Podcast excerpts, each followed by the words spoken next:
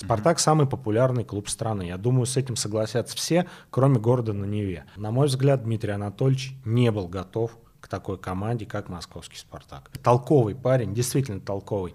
Не пидорас. Маников, вы подлец, ударил бы меня по лицу, да? Был серый кардинал, да, там за спиной у Шамиль Камиловича. Ты игрок национальной сборной. С какого хрена ты должен идти бороться за выживание? И в то же время, посмотрите, он не сыт, он берет на себя игру. Это очень важно. Мне кажется, есть уже некая усталость у Гончаренко от ЦСКА, у ЦСКА от э, Виктора Михайловича. Я бы пригласил Вадима Евсеева на позицию главного тренера. Нет, это маленькие, так сказать, агентские хитрости, игры, вбросы и так далее. Хорошо. И спартаковское пожелание счастья, здоровья и творческих успехов. Йоу-йоу-йоу, на связи предновогодний Подкастура. Сегодня, как всегда, Николя Кариока и Макс Кабателега обсуждают самое сочное из мира российского футбола. И, как всегда, мы пригласили шикарного гостя, а, такой вам предновогодний подарочек. А, сегодня в студии руководитель а, FM Sports Agency Маньяков Александр. Александр, приветствую, приветствую вас. Бум-бум-бум. Спасибо, что Разорвем.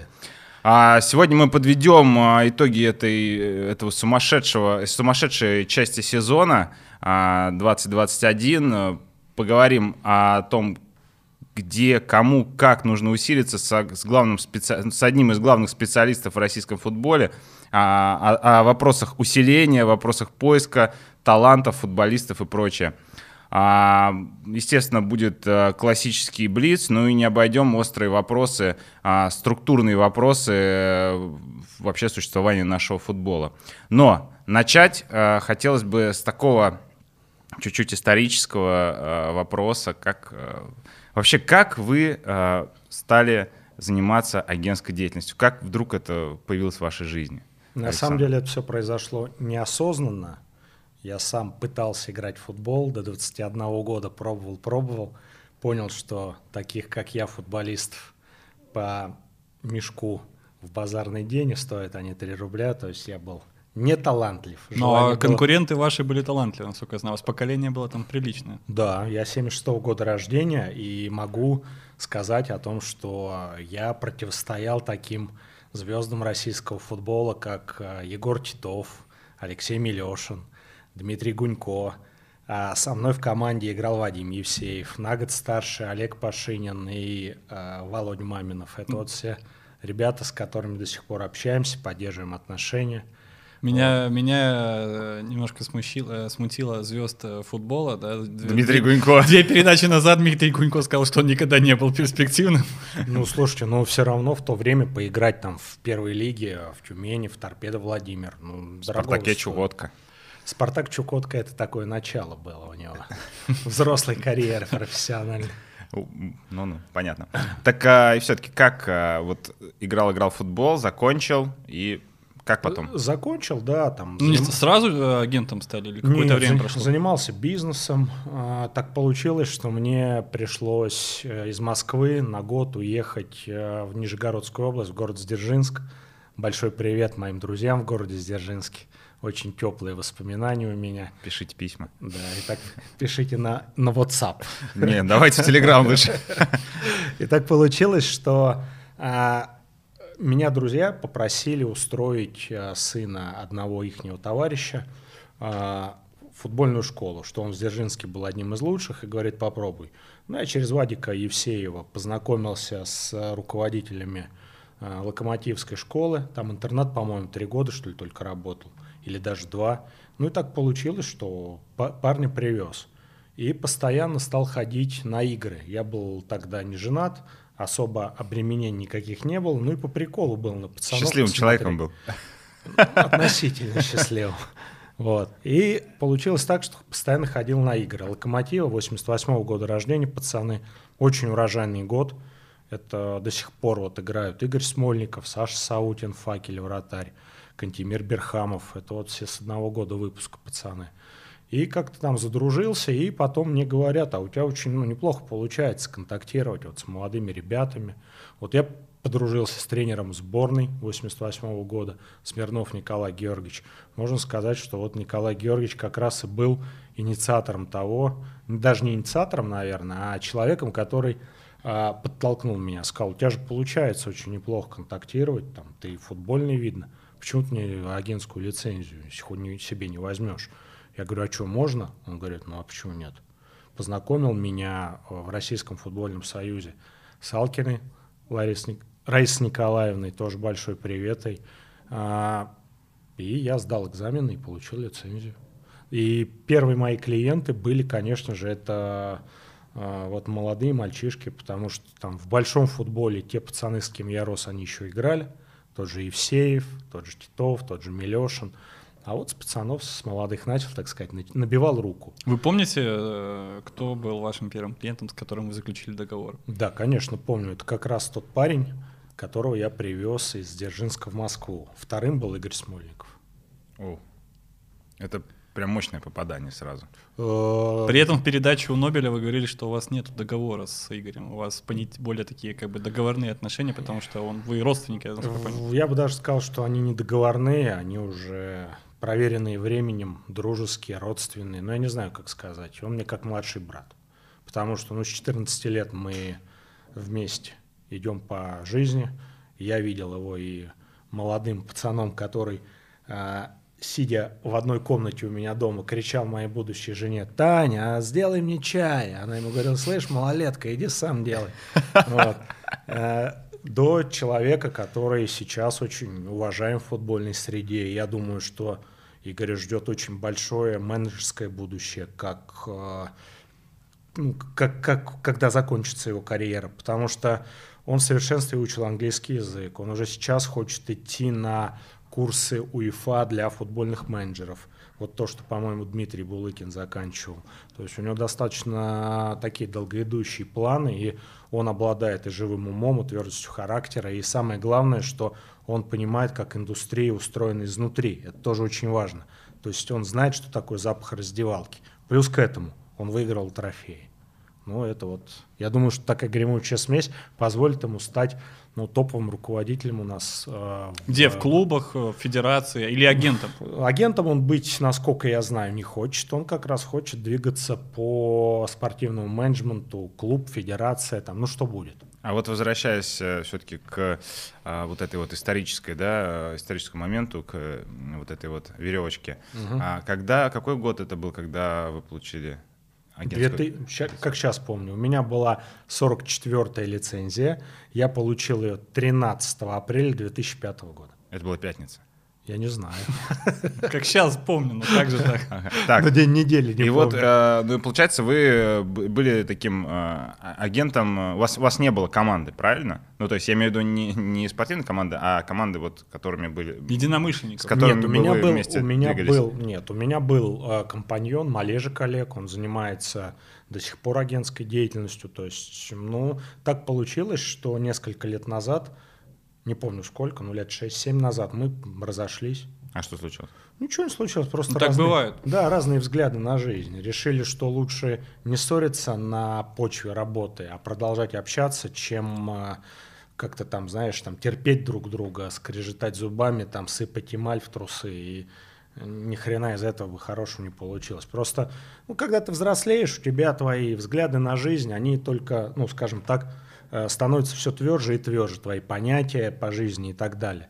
У него одно было, у меня другое. Угу. Поняли, что мы несовместимы. Вот, в общем-то, и все. В одном из ваших недавних интервью вы говорили о том, что э, выбирая между э, быть агентами у быть агентом у Миранчука и Головина, да, вы, вы бы выбрали стать спортивным директором хорошего большого клуба но при этом у вас уже была такая возможность, вы были спортивным директором в Туле, правильно? Как это получилось вообще, как это совпало? Не, лучше сказать, был спортивным директором в Арсенале, мне так больше нравится. Звучит. Да, вот да, да, а в каком пусть додумал? Да, тут без разницы, был спортивным директором в Арсенале, так. С Венгером не сошлись во мнениях просто. В итоге, в итоге Венгер ушел. Так. Э, как агенты сотрудничали с данным клубом, нас познакомил с Дмитрием Оленчевым и с Дмитрием Ананко Вадим Евсеев. потому что он играл у Оленчева еще на ЛФЛ за Тульский Арсенал, когда они выходили из любительской лиги во вторую лигу. Вот. И так как-то общение завязалось. Я так понимаю, что Дмитрий и Оленчев и Ананко увидели во мне какой-то там потенциал, там братскую душу и так далее. И уже в первой лиге более плотно стали общаться, а когда команда выходила в премьер, бюджет был скромный, очень скромный. Ну и сказали о том, что не хочешь попробовать помочь нам вот в этом направлении. Ну, я дал согласие. А вот э, хочу понять, спортивный директор, э, агентская деятельность. Это не конфликт интересов? Ну, на тот момент, когда я стал спортивным директором, я агентской деятельностью не занимался. А, то есть приостановили этот момент. Ну, конечно. И я больше скажу. Всего лишь один человек в том арсенале был нашим клиентом. Это Евгений Осипов, кого вот я привел. Но это прям было, вот я его привел, и я сказал, Жень, ну вот, вот. Младена Кашчелана мы как агенты привозили еще в первую лигу угу. и играли несколько ребят, там Сергей Сухарев, Саша Кутин, они с первой лиги тоже поднялись, я их подписывал, э, не, еще не, я не был еще спортивным директором, то есть я выступал как агент.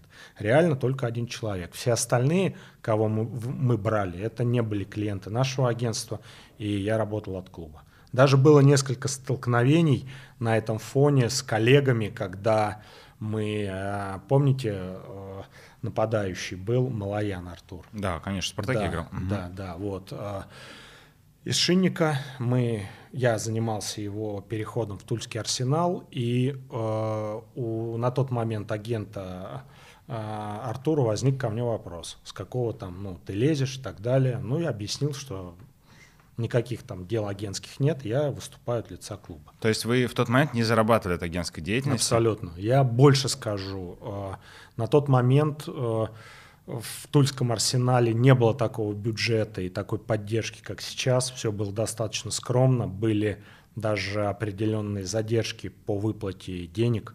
Вот. И в некоторые командировки, там, в частности, там, за Анри Хагушем в Борисов, угу. за Мухой, за Яном в Самару, угу. я ездил за свой счет.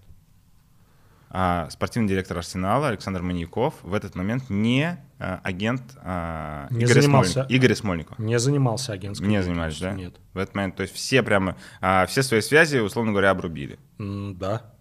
Все, понятно.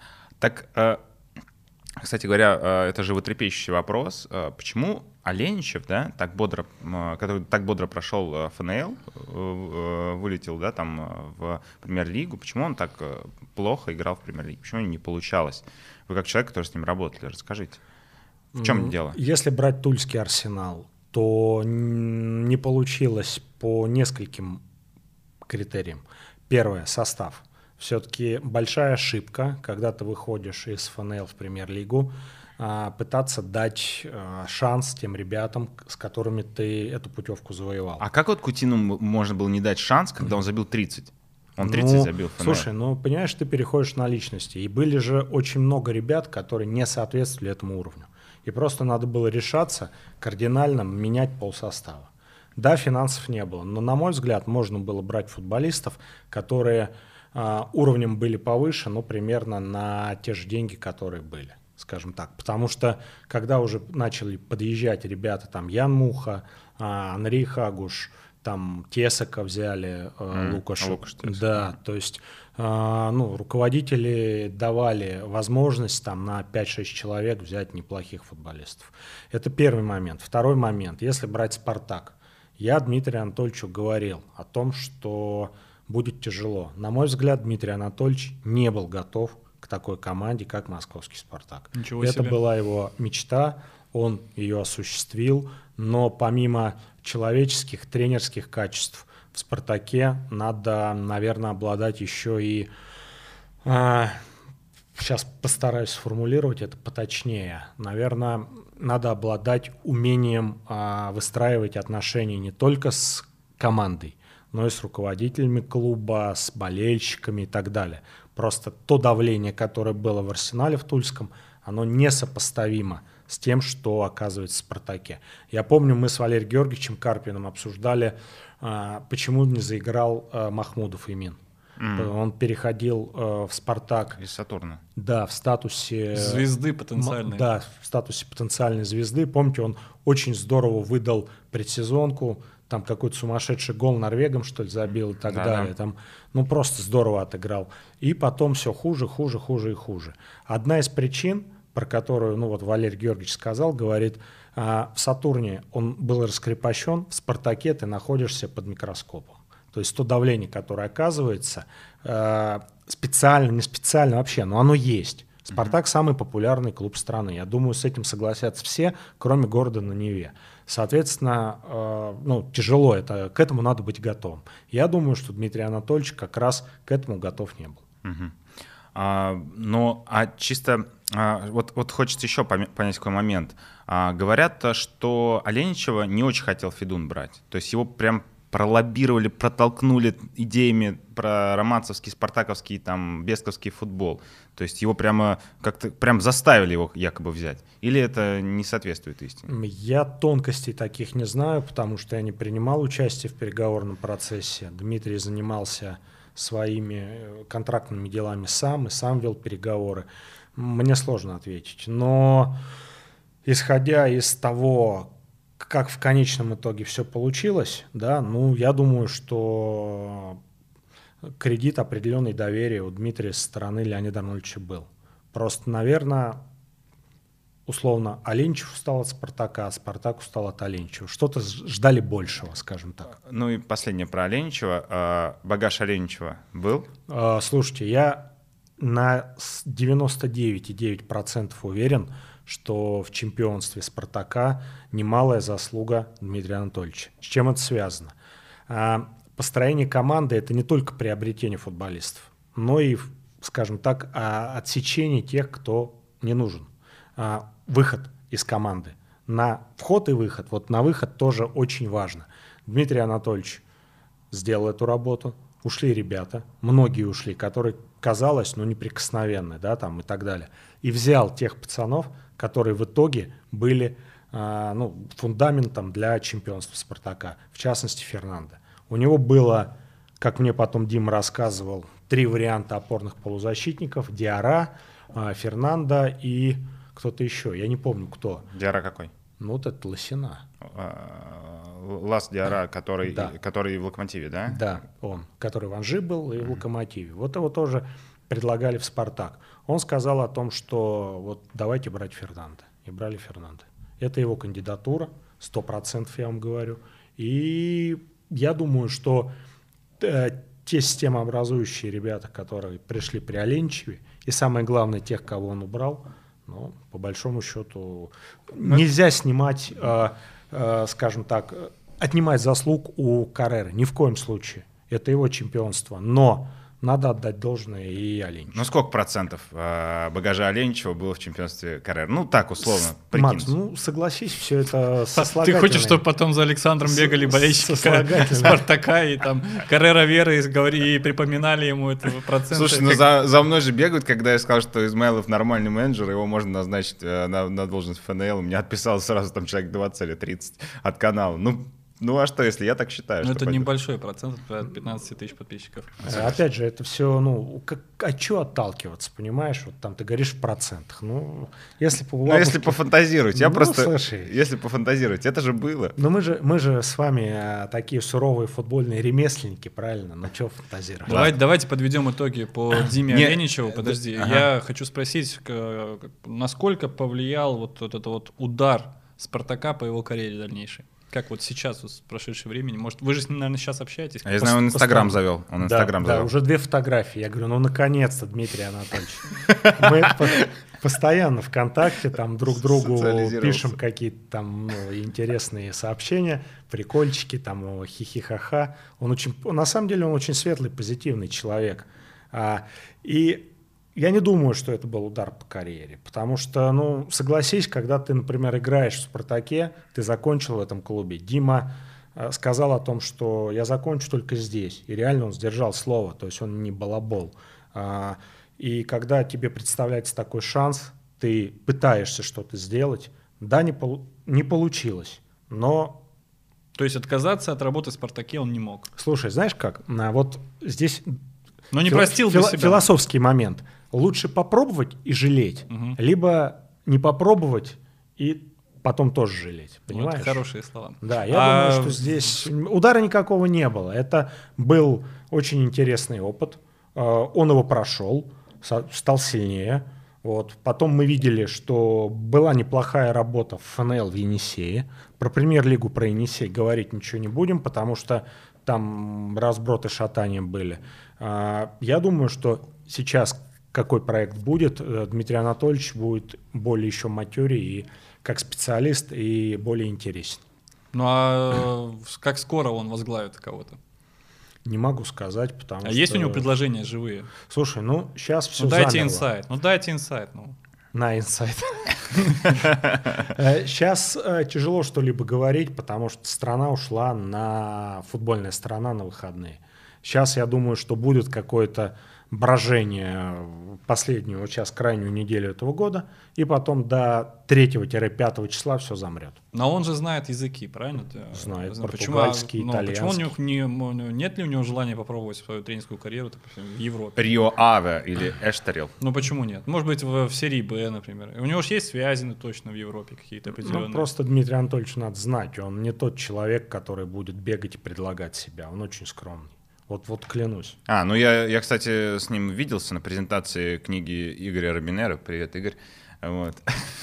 Да. И, ну, У него вышла новая книга. Я знаю всех убийц Спартака. Ну да, да, да. Видели эту картинку? Да. Ладно. Надо вставить картинку. Самое интересное, Игорь Яковлевич сам над этим прикололся. Да не, он молодец вообще в этом плане, э, Да, хорошо. есть у него. Все хорошо у него с чувством С иронии. чувств- да, самой иронии Самой причем. да. А, так вот, э, я про что... Что-то про, про что, блин, мы сейчас пере... Мы говорили Что про Оленичева, скромный видел. человек. Да, Ты да, его да, видел? Да, я увидел, сжал ему руку, э, вот так прям его обнимал, говорю, Дмитрий, говорю, ты вырос на голах э, в, это, в Лиге Чемпионов, в Кубке УЕФА. И он такой, да-да-да, понятно, хорошо, спасибо. Ну, я- Да я так чуть-чуть там. С краю Да, постоял. да, да, да, то есть там как будто бы этого ничего и не было. Кстати, он давал а, по- по- потрогать Кубок э, Чемпионов вам? Он же приводил в Россию. Нет, я тогда с ним так близко не А, общался. тогда еще. Но Ну я, да, да, правильно. я был у него в сокровенной его комнате, где его все трофеи, там майки висят и так далее. Трогал там за Лигу Чемпионов медальку. Примерял на себя, делал вот так. Это интим, да, прям за Лигу Чемпионов? Понятно. Ну, ясно. А, хорошо. А, с- закончили, да, с э, Оленчевым? Да, по-любому. А вот э, как вы оцениваете, вот сейчас у вас агентство, да, FM Sports Agency, э, как оцениваете перспективы? Сколько у вас сейчас, во-пе- во-первых, э, человек работает э, в агентстве? Как оцениваете перспективы вообще там агентского бизнеса в России? По поводу перспектив агентского бизнеса в России, ну, наверное, хочешь рассмешить Бога, расскажи о своих планах. Да, посмотрим, как все будет. Но я оптимист по жизни. Я думаю, что профессия востребована. А, Чем больше а, моих коллег будет выходить из тени, будут интересны, будут давать интервью и рассказывать о каких-то а, моментах, связанных с профессией, тем будет лучше, тем будет понятнее. Правильно сказал один мой маститый коллега, что нельзя всех судить по неудачникам и по людям с плохой репутацией. Нельзя судить о профессии. Да? А Врач, если он там торгует органами, это не значит, что Все врачи. да, ну, все врачи торгуют органами, правильно? Здесь, я думаю, что прекрасно подобраны вот были эти слова. А, наше агентство развивается, я это вижу, сам принимаю в этом участие. Сколько человек у вас работает? Восемь человек. Восемь человек. Мгм. Так и про перспективных. Да, про- по поводу подписания. Мы э, мониторим весь российский футбол. Есть ребята, которые отвечают за молодежный вектор, за первую, вторую лигу. Есть ребята, которые отсматривают европейский футбол. Но в основном мы, конечно, смотрим страны бывшего СССР, потому что это нам немножко попроще и ближе к нам по ментальности. А, Тех ребят, которые нам нравятся в плане, а, и мы видим перспективу а, роста, мы предлагаем наши услуги. Получается так, что уже имя работает, наверное, на нас, и получается подписывать интересных молодых парней. Ну вот этот год 20 я вот если так посмотреть, как он заканчивается, да, то по самым вашим известным клиентам, если пройтись, там Игорь Смольников, да, перебрался в Краснодар, прекрасно выступает, да, то есть, ну, как бы, наверное, одна, один из лучших трансферов э, Краснодара за последнее время, если так честно посмотреть. Вообще супер, я, я прям, это откровение, как он играет, причем он играет в атаке, ближе к атаке часто. Вот. Мне, мне прям очень нравится. Да, потом э, Тугарев, да, казалось бы, списанный э, локомотивом, да, со счетов, пере, Да. пере- переходит в октябре э, в Ростов Карпина и выдает просто невероятные два месяца и забивает, признается лучшим игроком. И я смотрел по инстату, он сейчас входит в пятерку лучших игроков команды. Мы тут ерничали, кстати, по поводу Тугрева. Да, ерничали. Я ерничал. Ну, я, равно- я и сейчас считаю, что Валера его использует не на том фланге, он должен играть все-таки на фланге Байрамяна. Вот. Слева, что ли? Да. Ну, он правша. У него хороший удар, он бьет неплохо с обеих. Ну, все равно я считаю, что просто он, э, когда, когда слева выходит, он больше обводок делает. М. Ну, не знаю, это мое мнение, Александр. О, Вы послушайте, да? Николя, вы у нас глав- главный по циферкам, так что я вам доверяю безгранично. Кстати, про циферки э, Николя еще будет вопрос. А, ну, Потом, если взять по Уфе посмотреть, да, я просто смотрел Жамалединов. Мгм. Вообще лидер Уфы. Ну, просто это сейчас игрок, один из... Убери Жамалединова из э, состава Уфы, и просто 50% атакующего потенциала просто растворится. а вот Ни- Николя не боится про проценты говорить, потому что он циферками владеет. Э, потом э, Камилов. Владислав, да. Камилов прекрасный, прекрасный сезон проводит, тоже в Уфе, тоже в центре полузащиты, по-моему, отличный игрок. То, то признавался лучшим, забивает голы. Э, Фомин, Фомин, да, Даня, и, кстати, сегодня появилась новость про интерес «Зенита» к нему, О, не супер, случайно. кстати. Да, да, супер новость, кстати. Алексеев, ее, Константин Алексеев из Спортэкспресс ее круто откомментировал. 30 миллионов за Фомина. Я читал. Но это а, много. Нет, там, э, знаете как, там чуть-чуть другая подача. Э, Правильно написал о том, что отступных в России нет. Соответственно... А за рубеж есть? За рубеж есть. А сколько? Не скажу, это конфиденциальная информация. Понял. Вот, э, в топ... Кто ты такой? Да нет, дело не в этом. Да дело Э, в этом. топ- Ладно. Вот. Но он только пришел. Видно, что он Да ли- нет, конечно, лидер команды. конечно. Если Динамо и захочет его отдавать, то, наверное, это будет ну, не, не 10, не 15, наверное, даже. Вот. Ну, смысла нет. А вот, а вот, У кстати... Динамо, подожди, давай у Динамо закончим. задача. Давай закончим по Это Фомину. Так я про Фомина я хочу спросить. Давай. А вот это фото, э, где... Со стадионом, да, да? да, со стадионом, да. Летом. Это Да, ваша да, да, идея да. была? Один из наших клиентов прибыл в Москву, говорит, нравится вид из окна. Здесь, ну, нарисовано, вернее, вид из окна, вид на открытие арены. Все подумали, что вот приехал а, Фомин подписывать контракт со Спартаком. Что это вообще за ход? Что это было, Александр? Э, Давайте, признавайтесь уже, все, уже можно говорить. Нет, это маленькие, так сказать, агентские хитрости, игры, вбросы и так далее. А, Не, ну какие Дешевые инсуляции. То есть э, вы хотите сейчас сказать, что Спартак не рассматривал Фомина этим летом? Слушайте, ну достаточно была простая ситуация, я ее рассказывал. Э, Динамо очень настойчиво были, раз, очень конкретно были два. То есть там прям вот по полкам все было разложено. Вы когда приедете? Тогда-то. Кто будет на встрече? Тот, тот, тот-то. Все, давайте, приезжайте. Мы сели, э, Гафин Дмитрий, Желька Бууч, э, Кирилл Новиков. Посидели, пообщались. Ну, видно было, что реально Динамо Фомина ждет. а как вот вы понимаете, что реально ждет? То есть вот, ну, наверняка же по Фомину вы еще с кем-то встречались. Слушай, да встречаться можно со всем, с кем хочешь. Я имею в виду, когда высший командный состав с А. тобой начинает вести диалог и уже предметно Это, это первое, да? Это- это- проявляют. Понимаете, здесь помимо, а, помимо того, что с тобой кто-то говорит, еще очень важно, как говорят. В- Видна была любовь. О, Да как, же? к Александру Это Маньякову или Фомину? Не, не, знаешь, как А это- у Шамиля была видна любовь к Курунову, по- поэтому Фомин не оказался в Кстати, как у них сейчас отношения, интересно? У кого? У Урунова с Шамилем. Скучает. Кто? Оба. Но э, давайте так. Вот сейчас можно сказать честно. Э, Шамиль Газизов э, рассматривал Фомина? Рассматривал, он задавал мне вопрос по поводу него, я сказал, Шамиль, ну, шансов уже нет, потому что тебе надо будет сейчас это все дело согласовывать с главным тренером, с акционером и так далее. С «Динамо» мы на финишной прямой. То есть он пытался Да. запрыгнуть в этот уходящий Да. поезд и Да. взять игрока в Спартак. Так и есть. М. О, То есть, а, то есть Фомин, э, а это, а это было до Урунова или после? Во время. Во время, да? И, а вы, наверное, его троллили, да, вот этой фоткой, типа, типа Шамиль, смотри, какое открытие арены, а Фомин на нее смотрит, но и туда не перейдет, типа того? ну а про прошествие времени, если говорить, я думаю, что вы не пожалели.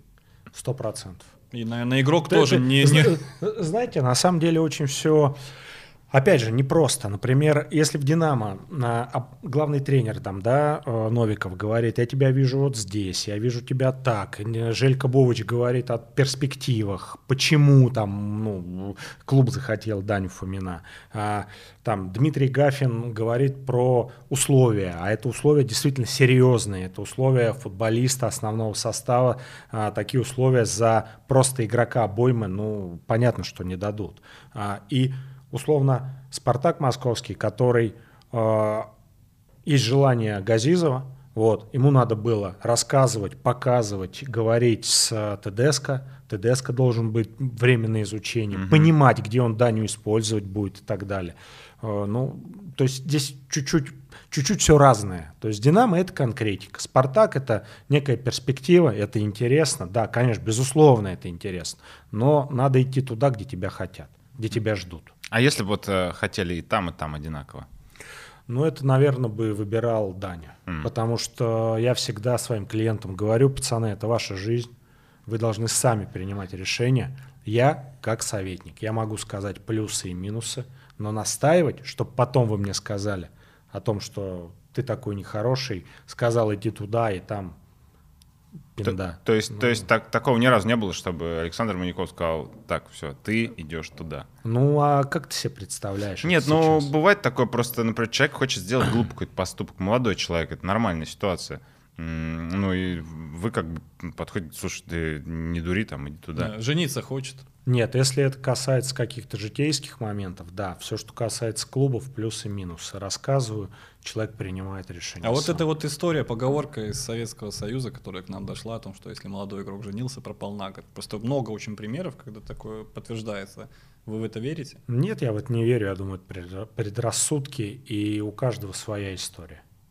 Многие же говорят о том, ну вот что Шамуродов женился, пропал на год. Там, Рассказов женился, пропал на год. Там, Багаев женился, пропал на год. Ну вот... э, Подождите, а так- рассказывать таки- что? Уже второй год вроде пошел. Нет, Всё нет, у него год закончился летом. У него вот год закончился Ну, летом. второй год пошел. Но это второй, ну, а, вы имеете в виду, что игра его не прогрессирует? Ну, пока да. Кстати, очень переживаю. Мне он очень нравится. Мне, на мой взгляд, у него хорошие перспективы. Почему так получается? Наверное, это в психологии. надо Ну, он умный парень. Мне кажется, из-за этого э, Горе даже, от ума? Даже, даже проблемы, да, возникают. Ну, Может вот, быть. Ну, вот как вот э, я все время ставлю пример в этом смысле Илья Кутепов, например. Ну, вот он, мне кажется, очень интеллектуальный, очень эрудированный, а в основном, э, в основном составе не всегда может Макс, мое сыграть. мнение по Илюхе следующее. Ему надо менять команду. Да. Ему надо идти играть в футбол. Он классный центральный защитник с очень хорошими качествами. И ему просто надо сменять обстановку. Он готов был этим, этим летом а, уходить в аренду, Мгм. уходить в другой клуб. Но, скажем так, а, устраивающих вариантов или у краснобелых не было. Ну, у него иностранный агент, по-моему. Итальянец. Да, Да, итальянец у него, да-да-да. И сам Илья на итальянском может говорить. да, надо пригласить его в подкаст туры. Чтобы показал нам, да, как это нужно делать. Может, он с нами вообще на итальянском будет разговаривать. Давайте завершим историю с вашими подопечными. Еще один прекрасный пример э, прогресса в этом году. Это Чернов, Евгений Чернов, да. да, который сейчас играет э, в Краснодаре. А играет в Лиге это Чемпионов. дебют, дебют для него был в Лиге Чемпионов в этот раз? Вот, А Да, я- дебют. Дебют, За да? «Зенит» он не играл? По-моему, нет. Вот супер вообще. Дебют. Дебют в Лиге Чемпионов. Ну, Вот так. вот еще э, В год. 28 лет. Для вас год хороший. Для, для остальных плохой, для вас хороший. Ну, слушайте, э, скажем так, если брать бизнес, то да, год очень удачный. Если брать все остальное, тоже все великолепно. Бога гневить не буду. Все прошло очень хорошо. Но мы готовились к этому, мы к этому шли планомерно. Мы подводили, мы прям, прям, ну, условно, все делали руками. Мгм. Ну, только руками нужно делать, все верно. Другими частями тела иногда плохо получается. Вот в телеграм-канале вот среди подписчиков у меня, ну и у Коли то же самое, а, существует такая категория людей, которые хотят работать в футболе, которые хотят быть рядом с футболом. Это потенциальные талантливые скауты, а, менеджеры, думаю, что и агенты. Вот вы как человек из среды, объясните, как а, молодому пацану, да, которого есть задатки, что ему вообще нужно, чтобы стать футбольным агентом? Я думаю, два направления. Первое направление – это кому-то прислониться более сильному уже на человеку, который агентству, которое а, ну, что-то из себя представляет. Второе – начинать с как начинали мы. Мы подписывали молодежь из школ. Но тогда, конечно, было попроще, потому что на сегмент молодых футболистов практически агентский мир тогда внимания не обращал было несколько крупных агентов, которые прям, ну, работали там, где деньги. Мы начали с низов, где денег не было. Первые деньги я заработал на агентском бизнесе через полтора года действия моей лицензии. До сих пор помню, что мы сделали. Нет, первые деньги я заработал в это же трансферное окно. Был такой футболист в Рострове, Бертран Гапуну и мы его отдали в Анжи Махачкала. Блин, ну это. Слушайте, ну это крутой был трансфер, да? Да, 10 тысяч долларов нам дали. Обалденно вообще, слушай, так серьезно. Кстати говоря, вот Андрюха, у него называется э, канал Шиповки Агунсань, и он думал, сейчас бы... Он бы сейчас... Мне его вставить сюда на и по пальцам показал. А какая разница? Вот, так я думаю, ему понравился, он подумал, да, это следующая идея, идея название канала «Шиповки Агунсани» или как, Нагапу? Нагапуну, Бертран Нагапуну. Представляешь, «Шиповки Бертрана Нагапуну»? Ну, я думаю, Из придется гуглить. мы отдали его в Анжи. Угу. Вру, не 10, 5 тысяч нам дали. Ну и что, помог он там, Анжи? Слушай, а там в Анжи был 12 человек футболистов. А. Дмитрий Галямин говорит, у меня просто, ну, хоть кто-то, давайте его. Ну, здоровый такой был, по 2 метра ростом, головой Александр, но ну, мне кажется, вы лукавите. Вы говорите, что примкнуть к агентствам, но при этом э, как попасть к вам в агентство? Практически невозможно. Ну? Это либо по знакомству, либо... Меня подкупил, знаете, один раз звонит парень, мне и говорит, «Э, вот хочу пройти стажировку, я не хочу работать агентом, я просто, я говорю, слушай, да нет, он говорит, я вас умоляю. Я говорю, да нет, он говорит, я кофе вам вносить буду. Я говорю, слышь, ну а, приходи. Ну, для меня, думаю, ну взрослый человек. А сколько ему лет было? Ему, ну когда вот он заканчивал институт, 20, 20, 20 наверное, В итоге он станет Он пришел, и Игорь Макаров, Игорян, привет тебе огромный хороший пацан, в совершенстве владеет английским языком, вообще молодец. В инстате потом работал, очень пригодился, толковый парень, действительно толковый не пидорас, потому что так получается, что вот гады с, с нашим агентством ну, не работают, как-то отсеиваются люди. Mm-hmm. И вот сейчас действительно тот костяк, который должен быть. А, кстати, у Стерлинга, у Стерлинга, у Стерлинга у этого Германа была табличка, там, когда он хлеб продавал в магазинах, там, вход пидорасов запрещен. Так и у Александра в дверях офиса, пидорас ты не Нет, ну я, я моральный говорю, да. Ну, понятно. Да. Ну. У нас политкорректная же, у вас политкорректная Нет, у нас можно материться. Да? Да, да, да. Макс, да? И а, второй путь, я уж так, да, сейчас дальше продолжаю, это начинать самостоятельно двигаться. К нам попасть, ко мне попасть достаточно сложно, это должна быть протекция. Как к другим, не знаю. А я, я могу поспорить, мне сейчас э, в голову приходит сразу аргумент, который э, скажет первый же встречный, начинающий самостоятельный агент, скажет, отожмете. Отожмете футболиста? Да. Ну, не исключено.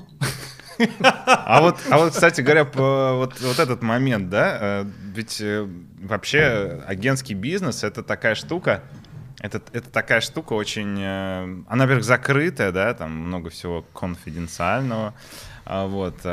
И как вообще решали... Вот я знаю, вы боксом занимались. И сейчас занимаюсь. И сейчас занимаетесь. Так, а, я, это... сейчас, я сейчас подумал, вопрос будет какой-то такой, это, да? это, это, потому что, это потому что агентский бизнес, он сложный, и в нем много нюансов. В том числе. А были такие проблемные вопросы, которые приходилось решать Кулаками. Александру Маньякову силой? Кулаками. Не припомню. Не было. А, ну, вообще были такие вот, ну, вот стрёмные ситуации? Ну, стрёмные были, но они...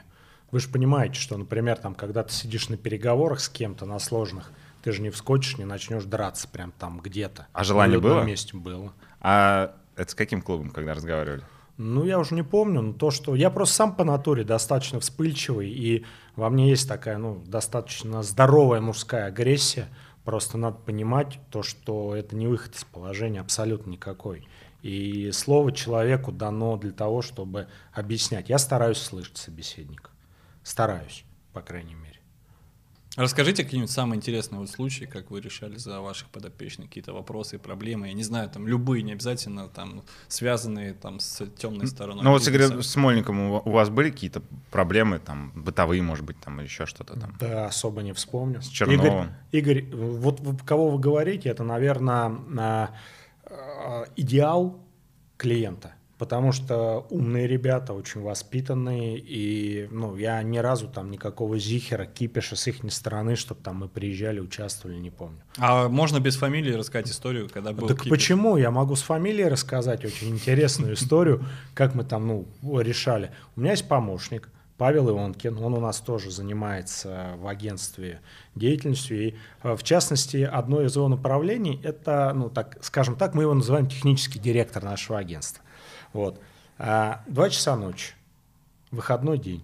У «Спартака» у Московского тоже в этот день выходной. Сергей Брызгалов, помните, в «Спартаке» был такой ну, защитник? Конечно, конечно помню. Да. Мы тогда сотрудничали с ним. Звонит мне, я не взял трубку, я спал. А, звонит Паша. Паша трубку взял. Говорит, я на Щелковском шоссе, еду от своего товарища, а у него действительно друг по, по мастер Сатурну, Димка Никитинский. А он живет на Щелковском шоссе, а Серега жил в Мытищах. Угу. И, соответственно, ну, он с женой, приехали, там, семьями посидели, Серега за рулем, не бухал, едут. Их останавливают на Щелковском посту на пересечении МКАДа и Щелковского шоссе угу. наши доблестные ГИБДДшники. Ну и начинают просто брызгало разводить. Угу. Типа, курил. Тут говорит, да я спортсмен, я футболист. Поехали туда, сейчас пописаешь, там марихуану. И прям это все на это, знаешь как, ну, накручивается, накручивается. Там профессионал же своего дела. И он звонит Пашке, говорит, Паш, ну, меня, меня сейчас крутят реально. Паша прыгает в машину в 2 часа ночи, едет туда, и там час где-то качается с э, ребятами по поводу того, что это футболист московского «Спартака», он не курит, он не пьет, он суперпрофессионал и так далее. Отбили. А, почки? И не только. А еще, еще что-то есть такое интересное? Да, вы бы сказали раньше, что такие вопросы будут, я подготовился. Ну, такого прям в память, на память не приходит, да, ничего? Ну, такого, что Ну, из последнего, прям... из последнего что-нибудь. Вот вашего друга Дмитрия Леничева в Красноярске, по-моему, задерживали за... О. История с вождением, по-моему, в пьяном бите. Был да, такой, да. Ну, то есть э, был такой факт, что ее факт так был, преподносили. Да, как это? А... это? Это игра была с руководством клуба, с руководством области вообще. До как с... вы эту историю? До сих пор не могу понять, что это было, потому что, с одной стороны, а, из пункта А в пункт Б 3 минуты в Красноярске. И ГАИ при, ГИБДД приехала в течение 5 минут после того, как а, он был остановлен. Ну, такого просто не бывает, чтобы гаишники так быстро приехали к данной ситуации. Спродюсировали ситуацию. Я думаю, что да. Но вам Только... не приходилось решать эту проблему, или он сам как-то решал? А это не проблема, там все разобрались на месте, и в течение какого-то времени все сошло на нет. То есть это была просто история, чтобы в прессу, да? Ну, плюс СМИ. Я думаю, что да, это чисто такой хайп был и все. Угу. Была, такая, была такая история, а, вы говорили, что, а, что осень, система осень-весна угу. убивает российский футбол. Вы сейчас тоже так считаете? Потому что эта фраза, мне кажется, года 4 назад была сказана. И как раз, по-моему, когда вы Арсеналом, э, в Арсенале работали. Вот. А, осень, весна убивает российский футбол. Этот тезис верен э, или нет сейчас? Э, я придерживаюсь того же мнения. Объясню почему. Первое. Говорили о том, что мы играем, заканчиваем играть на хороших полях. Сейчас стадионы такого уровня, что без разницы, когда играть, всегда поля более-менее нормальные. Второе. По поводу синхронизации трансферных окон с Европой. Назовите мне хоть одного футболиста в топ-клубах, который пришел бесплатно. Вы ни одного не назовете. Мозес. Ну, ну, подожди, там стоит сумма выкупа, как же бесплатно? Ну, аренд, за аренду же платили? Платили. Он ну и плюс там большая пришел. сумма выкупа, там Конечно. в районе 5, по-моему, миллионов. 5 миллионов, да. Я по поводу суммы выкупа не знаю. Я вот вам, ну, как бы говорю о том, что ни, ни одного игрока Александр. в топ-клуб не пришло. Александр, ну вот э, вы говорите, что э, синхронизация, но они летом э, одна одна из причин, я так понимаю, то, что летом не играют. Правильно еще? Ну, конечно. Ну а с 15 июля начинается уже подготовка к сезону. Так я продолжу свою, свои доводы, почему происходит такое. Когда, напри- да- давайте откровенно, уровень а, российского футбола, мы, наверное, наши ожидания оправ- не оправдывают те возможности, которые есть. Ваши ожидания, ваши проблемы. Да, так и есть. Кстати, Правильно Андрей Сергеевич сказал. С Андреем Сергеевичем, кстати, недавно разговаривали. Про, про это, про это спрашивали, нет? Нет, не спрашивал. А, Соответственно, э, смотрите, что получается у нас. Э, Закончился чемпионат в, при- в первой лиге. Э, Вторая лига заканчивает 5 июня, а уже 15 июня или там 20 июня опять стартует ФНЛ. Когда переходить пацанам из второй лиги в первую? В каком состоянии они приедут? То есть микроскопические разрывы между концом чемпионата и началом. Когда у наших клубов было три зимних месяца спокойной, планомерной работы, ты мог через сито сборов провернуть очень, пр- просмотреть очень большую массу игроков. Мы не говорим сейчас о топ-клубах Спартак, ЦСКА, там, да, те, кто с деньгами, потому что эти команды должны работать чуть по другому принципу. Мы говорим о- о- о- об оставшемся российском футболе. Соответственно, за эти три месяца у тебя есть возможность просмотра. В Советском Союзе и в российском чемпионате заявки начинались следующим образом. Заканчивается заявка премьер-лиги в первой и второй. Она еще идет. Заканчивается заявка в первой лиге, во второй она еще идет. И самый последний, в апреле месяце закрывалась заявка второй лиги. Это тоже был мощный а, стимул для тех, кто, ну, понимаете, да? Да, да, по- кто не попадал в премьер-лигу, поп- да, да, значит, шел спускался, первую. да, спускался по ступенькам ниже. Дальше. А, школы выпускали футболистов всегда зимой, в декабре-январе, футбольные школы. В это время по системе осень-весна межсезонье заявки клубов второй лиги переполнены. То есть попадание молодого игрока в ту или иную команду второй лиги, который не попал в дубль или в молодежную команду а, клубов РПЛ, ничтожно мало.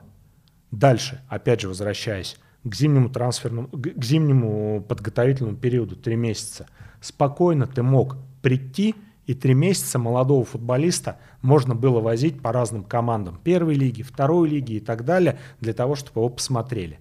Сейчас такой возможности нет, потому что заявки переполнены, может быть там одна-две, и то с учетом задач, которые решает команда. Условно, стоит команда КАМАЗ, на выход, э, ставит задачу на выход э, в э, ФНЛ, играет во второй лиге. У меня есть хороший парень, воспитанник московского «Спартака», молодой, только выпустился из академии. Я не могу его в КАМАЗ показать. Почему? Потому что они говорят, у нас задача, у нас есть два места, и мы на эти два места хотим взять опытных пацанов для того, чтобы эту задачу решить.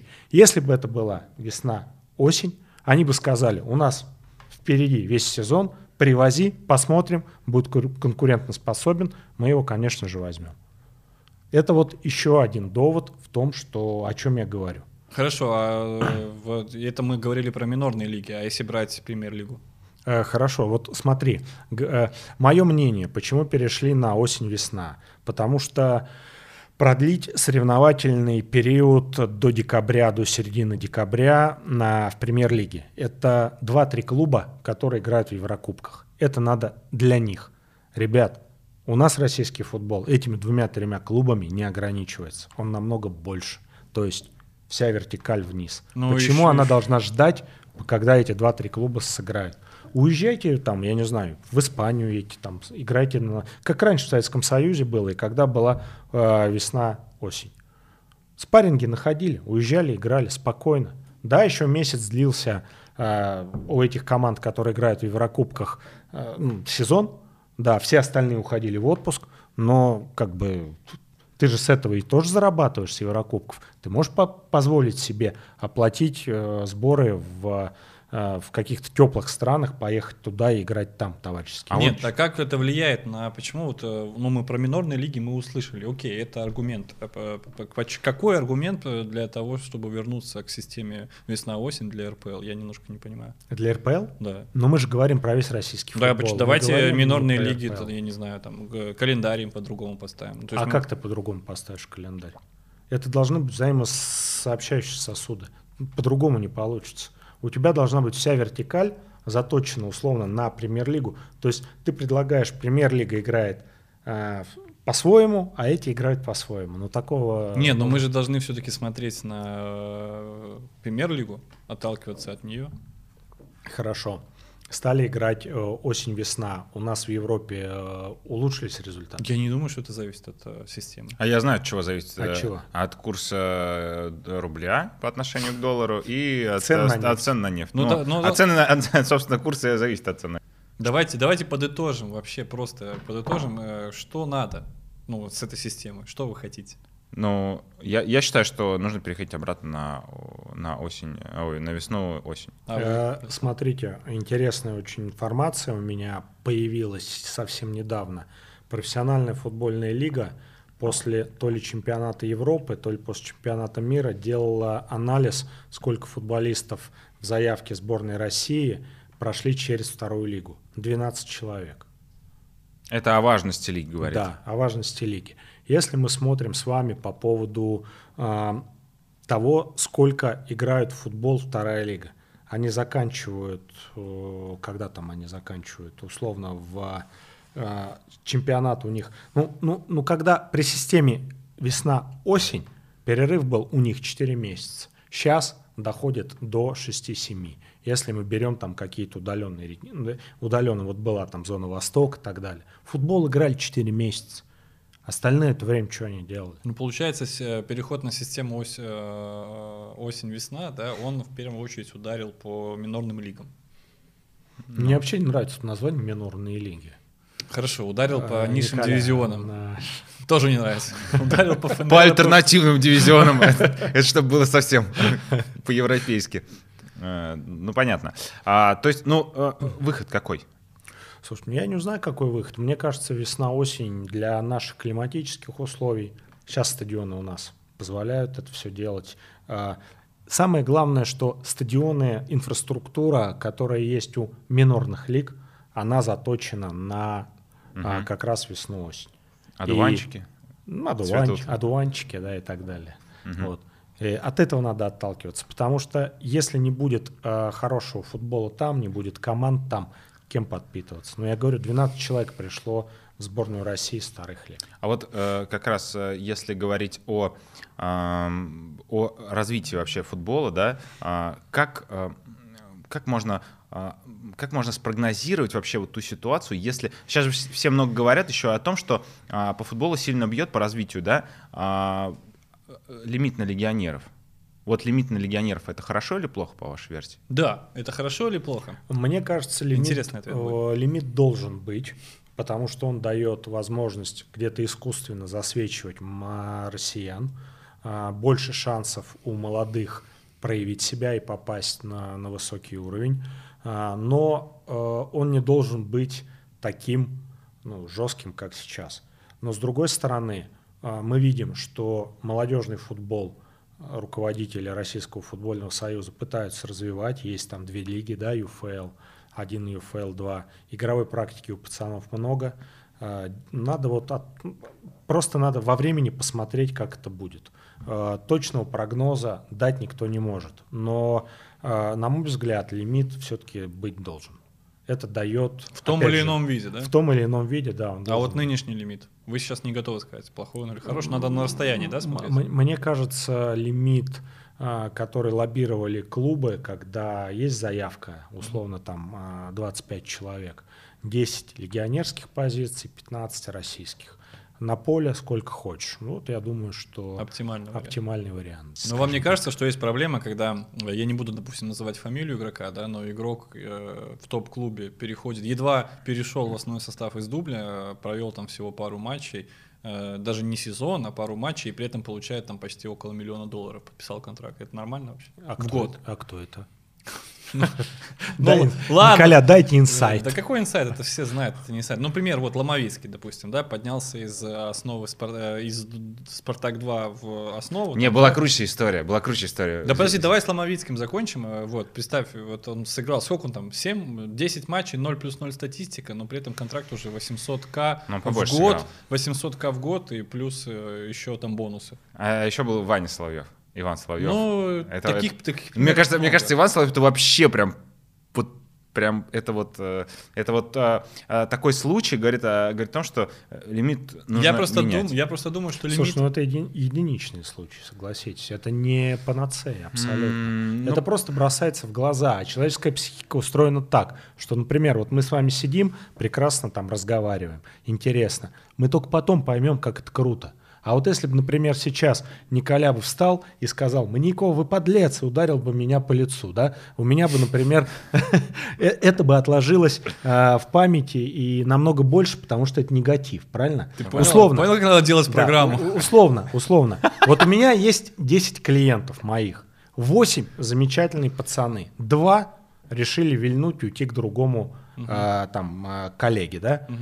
8-то нормальных. Но это мы возвращаемся по- к раз- к разговору о враче. Не-не-не, я... да. под- А- под- а, нет, я про другое. Я понимаю, что в 8-то процентном нормально, да, а 2-то, 2-то. Хорошо, ну, но вопрос по-другому. Э, Вы понимаете, что с такими раздутыми бюджетами у у ребят нет желания Коль, ехать, это ехать- вопрос к менеджменту. ехать в Европу. Это вопрос к менеджменту. Ну, почему? Сейчас у нас достаточно трезвая оценка возможностей молодых футболистов.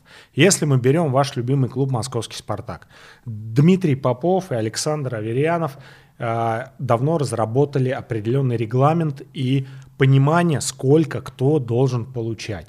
Там деньги... Это для не с- Спартака 2. Там и для молодежной команды. Ну и молодежный. За основной состав. Если, например, человек попадает в основной состав, играет какое-то количество матчей, у него зарплата, поверьте, достаточно вменяемая. Если он до этой зарплаты доходит, значит, поверьте, можно давать уже больше. Потому что это состоявшийся футболист. Ну- Он провел определенное количество игр и доказал свой определенный уровень. Хорошо, здесь, допустим, э, система есть, она работает э, в Спартак 2 в дубле, да, условно говоря. Окей, мы согласны. Вопрос просто в том, что всего э, сколько футболистов российских играет в Европе? Ну, Вы видели историю Кузяева, который не захотел пойти на понижение в Оловес, да, и в итоге вернулся в Зенит на все-таки хорошие деньги, там, да? А я его поддерживаю. А, вот так. Кузяева, да какая, конечно, поддерживаю. Ну, а Лавес, Тебя- типа, это не та команда. Не- абсолютно. Давайте уважать себя в первую очередь. Есть «Зенит», это бренд в Европе, это команда, участвующая в Лиге чемпионов. Ты игрок национальной сборной. С какого хрена ты должен идти бороться за выживание? Просто, Ну, чтобы потом попасть в Севилью, например. ну а «Зенит» он в Севилью, если а он хороший- сразу в Зените был, Кузяев? Нет, Ну, нет. Ну ему-то сколько Он лет? же в ему, же не девят- в ему Ахмате же- проявил ему же не 19 лет, он уже что-то из себя представляет. хорошо, а почему не едут в 19 лет, в 20, 25? А я объясню. Не едут не из-за того, что не хотят, а из-за того, что к нам не смотрят. Есть, например, такие интересные моменты, мы об- обсуждали с коллегами из Германии. Они говорят, половина клубов Бундеслиги даже не изучает рынок Восточной Европы. Я не говорю Польша, там, Сербия. Болгария, Сербия. И бы- почему страны, бывшей? Не- страны бывшей СНГ. Почему? То есть это Россия, до недавнего времени Украина и так далее. Считалось, что российские футболисты, мы сейчас за Россию говорим, российские футболисты, это, знаешь, такой образ сытого кота, который получает достаточно большие Ну. деньги, а уровень мастерства этим ден- деньгам не Одни так. Слушай, ну давай тогда поговорим про Кувейт, давай поговорим по Катар Ну, и там Олег- Саудовскую, Александр, э, Саудовскую мы, Аравию. По, и по так крайней далее. мере, мы еще пока, пока в топ-6 э, входим, в топ-7, да, входим чемпионатов в Европе. Ну, в топ. Ну да. В топ-7. Пока мы еще не упали там э, по- под австрийцев и под бельгийцев, но мы же пока еще в топе. В Бельгии сейчас зарплаты в клубах, которые решают задачи, сопоставимы с теми зарплатами, которые платят у нас. А в целом сейчас, вот если смотреть на российскую премьер-лигу, э, зарплаты же уменьшились. Уменьшились. И в этом э, есть, э, есть какая-то зависимость э, от общего... Ну, уровень лиги, нужно говорить прямо, да, у нас э, снизился. Снизился. Снизился. Снизился. И э, вот смотрите, здесь такая ситуация. Вот я сейчас, я сейчас просто смотрю, мы дальше уже будем об этом разговаривать. Смотрю, как наши клубы судорожно ищут игроков с российским паспортом. Прям, прям отрывают их там за нереальные деньги. Вот э, все-таки, вот если заканчивать про лимит, вот лимит объективно, я понимаю, что, э, например, а, не так, а, вот вопрос будет такой, а, на агентскую деятельность повлияет, если а, лимит будет отменен? Если он будет вообще его не станет? Я думаю, что нет. Вы уверены, что не, не повлияет? Вы знаете, нет, потому что э, вот э, есть э, человек, который что-то из себя представляет на агентском рынке России. Иностранец, который хочет, чтобы сюда зашел его футболист. Он ищет контакты. Напрямую в клуб, я сейчас позвоню в Европу в клубы, то же самое будет, что и иностранец позвонит к нам в клубы. То есть нужно понимание процессов, которые происходят внутри российского футбола. Поэтому нужны партнеры. Нам в Европе, европейцам здесь. Угу. То есть э, просто это будет немножко другая функция, именно да? связующее звено. А как вы считаете, вот если мы отменяем лимит, да, или там серьезно его смягчаем, э, вообще будет э, э, повальная, то есть вот эта вот история, да, как там в начале 2000-х привозили кучу-кучу толпу там вот, вот этих вот... Как, Агунсань. Как, ну, Агунсани там... И Бертранов Нагапонов. Блин, вот я все не могу запомнить, да. Э, я думаю, что нет, потому что все-таки культура, селекционная культура, культура скаутинга у нас очень выросла в российском футболе. Да и возможности уже ну и, другие. Да, другие возможности. Ну и потом, знаешь, просто привести какого-то бразика с пляжа, ну я думаю, что будет западло уже просто. Давайте еще один вопрос обсудим нашего футбола и перейдем уже непосредственно к клубам. А, вот эта вот появившаяся сегодня информация, что государство будет частично покидать э, российские клубы, российский спорт. Э, я, например, сразу скажу свое мнение, я только за. Я только за. Я считаю, что э, российским клубам необходимо стремиться, не то что стремиться, российским клубам необходимо пройти какой-то путь очищения, как, допустим, на Украине сейчас происходит, когда Э, государство не может в том или ином объеме спонсировать так же, как спонсировало раньше. Бюджеты Шахтера, Динамо Киев там, и других команд сильно урезаны. Вот. Но при этом мы видим, что молодежка Украины чемпион мира, Э, молодые игроки украинские переезжают и, и опытные переезжают в европейские команды, мы видим, что Шахтеру с бюджетом 45 миллионов в год это не мешает никак бороться и быть в полуфинале Лиги Европы, где они играли. Мне кажется, 45 миллионов ты занизил. Ну, 54 миллиона у них. Примерно бюджет, я недавно читал статью, 54 миллиона. У кого? У Шахтера Донецкого. Мне, мне кажется, это очень мало. Ну, мне кажется, это неправда. 54 миллиона долларов. Долларов? Да, бюджет. Это хороший бюджет. Это хороший бюджет. Да. Ну, неплохой. Но у нас в России-то больше, явно. У Спартака в два раза больше бюджет. У Зенита в четыре раза больше бюджет. Но они не играют в полуфинале Лиги Европы. Все зависит от того, как ты эти деньги тратишь. Ну, то есть с такими деньгами. Но это ведь даже по европейским мер, меркам это такой прям, прям средний-средний бюджет. То есть... Э, Макс, ну слушай, ну таких примеров, как Шахтер, ну мне кажется, в мире по пальцам пересчитать можно. Это какие-то такие исключительные случаи. Да бог с ним, а, с Шахтером. Да. Вы скажите, э, идея вот этого вот э, ухода государства, она поможет как-то помочь нашему развитию футбола? И я бы еще тезис, который привел, привожу из интервью Пряткина, да, вот вчера она вышла, угу. он сказал, что это невозможно. Ну, то есть мы не можем можем без государства сейчас пока. На данный ну, момент совсем нет, но постепенно снижать, например. С Сергеем Геннадьевичем согласен. Постепенно выход, да, но должны быть какие-то преференции людям, которые в футбол вкладывают. Для чего? Просто поиграться, ну, там, потешить самолюбие, помериться Ага. Да, но я считаю, что э, здесь должна быть определенная экономическая основа. Рынка спортивного у нас нет. Давайте признаем. Экипировка. Что, что такое рынок спортивный? Экипировка не продается, телевидение, копейки.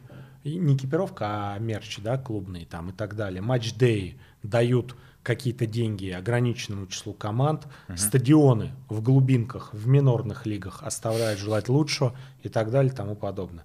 Да, с Колей согласен по поводу того, что некое чистилище – ну, оно где-то, ну, да, это, но должно это напрашивается. Но пузырь, пузырь просто растет. Но, но ведь пузыря это... нет, пузырь сдувается. Ну, просто хорошо, здесь, сдувается. как сказать, чужие деньги всегда тратить легче, чем свои. Свои ты тратишь именно рационально, и ты понимаешь на что. Вот но, это, но это ударит по агентскому бизнесу, по уровню дохода? Да, я думаю, что не ударит, потому mm. что мы, э, по большому счету, мы работаем в индустрии развлечений. Мы занимаемся тем, что а, ну, как бы Любой, принимаем, любой, любой кризис принимаем участие в, а, в том, что мы создаем эмоции людям.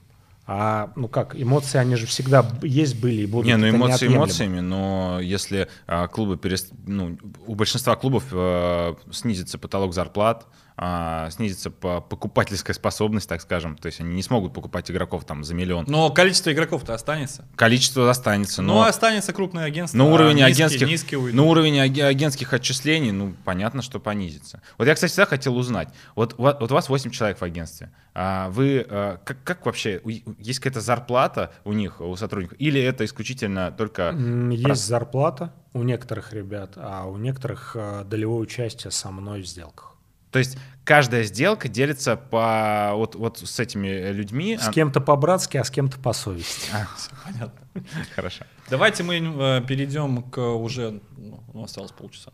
Давайте мы перейдем э, к чему? К РПЛ, а, к итогам, а, так скажем, к итогам и прогнозам. Вот Да. а, Давайте начнем с «Зенитом». «Зенит» сейчас на первом месте, у него большой отрыв, э, 4 очка от ЦСКА. «Зениту» нужно усиление, и какие у них перспективы на сезон, станут ли они чемпионами в оставшейся части? Я почему-то уверен, что «Зенит» чемпионом в этом, в этом сезоне будет. А, Усиление. То есть три года подряд они будут... Я думаю, что да, не упустят они. Все выздоровели, все набрали форму после вот этого аномального а, как-то полугодия, да, наверное, можно Мгм, сказать. мгм.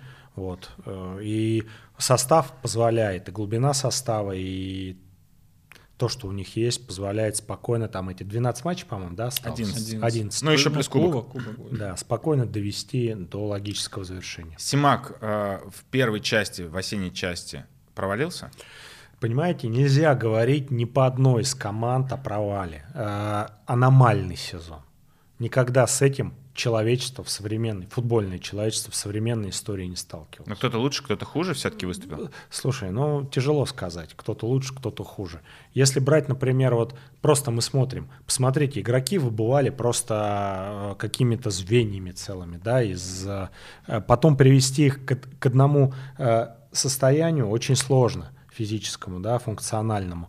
Это какая-то адовая работа, это просто время. Кто-то рухнул, кто-то наоборот взлетел и так далее тому подобное. Вот. В связи с этим я бы не сказал, что Симак провалился. Просто все столкнулись с огромными проблемами с ковидом, и из-за этого все было так шатко, валко и неровно. Хорошо, вот сейчас вот э, «Зенит», э, насколько я понимаю, ищет усиление на фланг полузащиты, ну, ищет замену Дриуси. Э, Как вы видите, какую позицию «Зениту» необходимо усиливать и необходимо ли вообще? Десятку, может быть. Мне кажется, что не помешает человек в ротацию в нападение, потому что Дзюба и Азмун выбыли, и мы увидели, что тяжело. Без этих форвардов очень тяжело. Ну да, Мостовой выходил, там заменял их э, в центре нападения. Да, хотя это не его функционал абсолютно, на мой взгляд. Мгм. Не знаю, что говорят цифры. Но это легионер или русский должен быть? А надо считать у них. Я просто не вдавался, сколько у них русских, сколько Ну, легионеров. если Дрюси, например, продать, то можно... Ну, если Дрюси продать, надо брать игрока на фланг. Но есть же мостовой свой. Ну, я думаю, не настолько ему доверяют, чтобы в основной состав ставить. Ну, а Слушай, ну а надо- Шавин там в системе. На- на- на- Надо наигрывать. Игроки-то с космоса не прилетают. Надо воспитывать, надо доводить. Тем более, вы сами сказали, уровень лиги упал. Я думаю, что просто дать наиграться мостовому, ну, мне он очень нравится. Мне кажется, интересный парень. Но он а интересный парень. не, не Да. считаете ошибкой то, что Даню Лисового отпустил Зенит? Сейчас вот прошел год с этого момента. Э, Даже меньше год, какой год Тула его летом выкупила? Слушай, ну надо смотреть в разрезе того времени, как он позиционировался. Он позиционировался как футболист э, ниже уровнем, чем мостовой. На Мгм. мостового была большая ставка, чем на него. Плюс к этому переизбыток людей на этой позиции. Сейчас задним умом, конечно же, он не помешал. Я думаю, он бы был одним из Я лидеров. думаю, про его по- потеря за 600 тысяч это, наверное, провал полный. Но это опять же мы говорим сейчас. Задним умом. Ну, конечно. Но это, это вопрос о менеджменте. Вот Рибалто, например, как вы можете оценить его работу? Зенит за два трансферных окна с учетом э, комиссии агентам я посчитал примерно 120 миллионов. За четыре трансферных окна, прошу прощения. За 4 трансферных окна. 120 миллионов евро. Это с комиссиями совсем. А где ты данные? Ну, я примерно посчитался. Трансфер-маркет? Трансфер- Трансфер-маркет, да, изучал там, а, Слушай, ну, информацию получал, инсайды какие-то добывал, я посчитал. Вот Не 120 всегда на миллионов. эти цифры надо на трансфер-маркет ссылаться. Где-то в точку бьют, где-то разрыв очень большой. Не, ну там в любом случае не 5, а... Ну давайте, хорошо, давайте, ну, сто- ну давайте а, допустим, что моя информация верна и мой расчет верный. 120 миллионов за 4 трансферных окна, 2 сезона, это и такой результат в Европе в первую очередь. Опять Как, же. как Рибалту можно оценить? Опять же, я не хочу никого не осуждать, не оправдывать, но это аномальный год. Потом, посмотрите, Европа, а, многие остановили чемпионат. Правильно, не доигрывали. Ну, кстати, У нас, у нас он шел онлайн, мы чемпионат не останавливали. Вот он как, вот прям как скорый поезд, несся и несся. Не, ну вперед. чуть-то остановили все равно. Ну чуть, чуть это не считается. Ну сейчас вот Андрей Аршавин пришел в клуб. э, Вообще он э, может э, затмить Рибалту или, скажем так, убрать его из клуба? А, Или он, они могут работать вместе? он выглядит амбициозным. Если оценивать перспективы Андрея Сергеевича в «Зените», я думаю, что они э, для него достаточно радужные, потому что у него есть понимание, у него есть имя, и он амбициозен, но в то же время есть и понимание, как что делать, потому что он ну, раб- играл в «Зените», работал с большими специалистами, видел, как все изнутри, плюс к этому европейский опыт не маленький, да, там, м, поиграй там в, в Арсенале, это же большое дело. Топ-клуб мировой. Ну хорошо. А, Я думаю, что Андрей на своем месте, и он будет развиваться и прогрессировать в плане как менеджер. мгм. А, вот э, как считаете, э, Симаку, а, ну, наверное, это уже очевидно, это не новость, но Симаку нужно дать доработать до конца сезона, и нужно ли дальше э, полагаться на его услуги уже после окончания весенней части чемпионата? Доработать до конца сезона 100% ни в коем случае трогать нельзя. Я свое мнение выражаю. В конце сезона посмотреть на результат, который будет у команды. Ну, будут они чемпионами. Третий год подряд. И что? Дальше давать работать. Еще один заход в Европу. Еще один заход в Европу при новом менеджменте. А, то есть при новом менеджменте. Но я думаю, что Хавьера не продлят. Вот. Я думаю, что не продлят. У него заканчивается контракт, и все к этому идет. Вбросы, что им интересуется тот или иной клуб как специалистом. То, что он найдет себе работу, это несомненно, он а, специалист высокого класса. Вот. Ну, я думаю, что если Хавьер уйдет, будет какой-то другой человек отвечать за селекцию. Ну, Аршавин Надо- будет? Я не могу сказать. Я, я не знаю. Андрей занимается, насколько я знаю, э, молодежным вектором. Мгм. Зенитовская акаде- академия, ЮФЛ, молодежка, Зенит-2. Ну, я думаю, что Аршавин шел в клуб с прицелом э, вместо Рибалта быть, нет? Как думаете? Ну, по моей информации, у них есть взаимопонимание, есть там контакт какой-то. С Рыбалтой. Да, я думаю, что как раз вот сейчас закончится сезон, и нам все равно в «Зените» надо будет ждать каких-то перестановок, там уже посмотрим.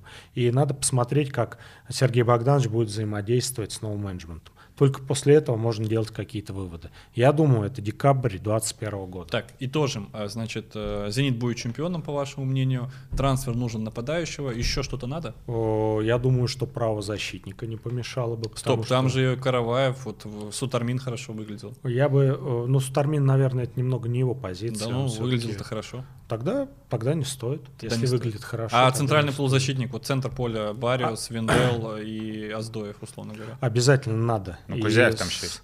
с Ру- Кузяев Ку- на фланге не видит. больше играл. Кузяева Сергей Богданович не видит в этой позиции. Да, он его больше на фланг полузащитника. И Ерохин он не видит в этой позиции, хотя они могут там сыграть. Могут. на ну, то есть взгляд. э, Зениту надо еще потратить 20 миллионов в эту, в эту зону дополнительно. Если могут себе это позволить, то да. Мгм. Ну хорошо. А, И желательно, чтобы это был мой клиент, и чтобы я поучаствовал в разделе вот этих 120 миллионов. Ну, это, за 4 только, трансферных это только окна. Фомин может быть. Ну да, кстати, вот Фомин, э, о чем, о чем, о чем. Я Так. к этому и подводил, ребята. Да, Да, давайте ну, про ЦСКА сейчас. ЦСКА на втором месте, э, отстает на 4 очка от «Зенита», опережает «Спартак» на 2. Э, Гончаренко оставили, Гончаренко не убрали вопреки э, всему. И- Вопреки воле телеграм-каналов. да, и Василия Конова в частности. Э, Что мы можем сказать про эту команду вообще? Как вы оцените трансферную кампанию? Вот эти вот новички Гаич, э, Фукс, э, Эджуки, Зайнуддинов, как они влились в команду и необходимо ли им еще усиление? По поводу вливания в команду можно говорить, наверное, только про Зайнуддинова и Эджуки, потому что Фукс сразу сломался, Гаич в поисках себя, после зимы можно делать какие-то капитальные выводы. Сейчас можно говорить о том, что с Зайнудиновым попали, прям попали в точку на 100%, у трансфер усилил, а, вариативности добавил, парень играет на нескольких позициях, и плюс к этому молодой прогрессирует. По Инжуке, и мне он нравится. То, что его хейтят сейчас, я думаю, что это а, ожидания были больше возможностей этого парня. Я думаю, что сейчас, когда пройдут, опять же, зимние сборы, он более э, поймет требования Гончаренко, он в весенней части чемпионата будет, э, мне кажется, интереснее, потому что качество у него есть. По поводу Фукса и Гайча я сказать ничего не могу. А нет ощущения, что Гайч э, не сильнее некоторых российских нападающих? Вот есть. Его габаритов. Есть. Не, ну с учетом, сколько он забил, то точно там есть. Ну, на... я даже по игре смотрю, например. Ну, мне, мне кажется, вот э, хочу... Ну, тот же Соболев ставить... возьми, ну, как бы, ну, не стоил и близко тех денег. Соболев, ну, ну ты сказал, Соболев, чем? Это, это вообще мастер. Там еще и цену, обус... как бы, лимит, ну, роль сыграл на цену. Нет, ну, это понятно. Ну, я, я просто к чему хочу сказать. Я не думаю, что Гаич э, такой плохой футболист. Мы просто говорили уже о том, что, ну, что он Гончаренко, в принципе, сейчас, наверное, не очень подходит. Но он был нужен ему, когда он играл в 5 защит. Вот тогда он был ему нужен, да, чтобы ему можно было закидывать э, мяч, там, чтобы он боролся, скидывал, там, принимал. А вот э, насчет Эджуки, да, много его критикуют за то, что голова э, не работает вместе с ногами в завершении, да, но угу. мне кажется, если бы у него работала голова вместе с ногами, он бы не играл бы в ЦСКА. А где, а где бы он играл? Ну, в более, в Спартаке, например. В более, в более топовом, в более топовой команде. Слушай, но... Ну, вообще, давайте так, вот вы агент, у вас свой взгляд на, на игроков, конечно, профессиональный, топовый. Вот э, игрока э, э, такими данными, как у Инджуки, э, есть вообще в нашей лиге? Ну, лесовой, мне кажется. Нет? Ну, мне кажется, Хвича, лесовой, ну, мне кажется, ну, уступает все равно. Ребят, мне кажется, это штучный товар вообще, такие футболисты, как Инджуки в любой лиге один в один обыгрывает. Э, нельзя забывать, что он еще молодой парень, угу. плюс он э, чернокожий. Это все равно определенный менталитет. Плюс он приехал из страны, из Нидерландов, да, в Россию, но это немножко, скажем так, два разных мира. Угу. Вот. И в то же время, посмотрите, он не ссыт, он берет на себя игру. Это очень важно. Вообще важно не ссать. Браво. Ну, а получается, если, если Гончаренко найдет к нему подход, да, как бы как Мусе, вот, например, нашли подход, да, то это будет э, топовая... Кому, кому мы нашли подход? К Мусе. А, к Мусе. Ну, это будет то мы, причем мы, ну, кони. мне просто послышалось, э, что... А, в общем, э, если Гончаренко найдет подход к Эджуке, это будет топ. А, да. Это будет, наверное, уровень Влашича примерно, да? Ну, они разные, ну да. А вы верите, кстати, насчет Влашича, что он зимой может покинуть ЦСКА? Вполне вероятно. То есть он не останется, несмотря на то, что команда может побороться за чемпионство.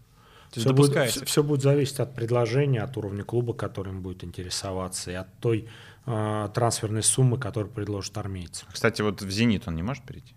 Евгений Ленорович правильно очень сказал, говорим, не видим смысла отдавать внутри России куда-то. Uh-huh. Потому что сейчас, насколько мне известно, ЦСКА достаточно амбициозный, они готовы помимо еще одного прославленного клуба, также бросать перчатку Питеру. А, ну, бросание перчатки может привести к последствиям. Так, ваш прогноз на ЦСКА в оставшиеся туры, что будет? Составит конкуренцию «Зениту». Это один из тех клубов, которые, на мой взгляд, не провалится, не рухнет. А по истории с Гончаренко? Сто... Вы знаете, я к Виктору Михайловичу отношусь с большим уважением. Считаю, что он очень сильный толковый специалист, но а, мне кажется, есть уже некая усталость у Гончаренко от ЦСКА, у ЦСКА от э, Виктора Михайловича. Вот если за зиму э, вот этот синдром, скажем так, пройдет, сойдет на нет, ну, вполне реально, что ЦСКА «Зениту» конкуренцию составит. Ну, если Фукс еще выйдет, там начнет играть в свою силу. Гайч-то мы видели, а Фукса вообще не видели. А там в центре защиты нужно обязательно. Так, ну что, вот мы подобрались к Спартаку.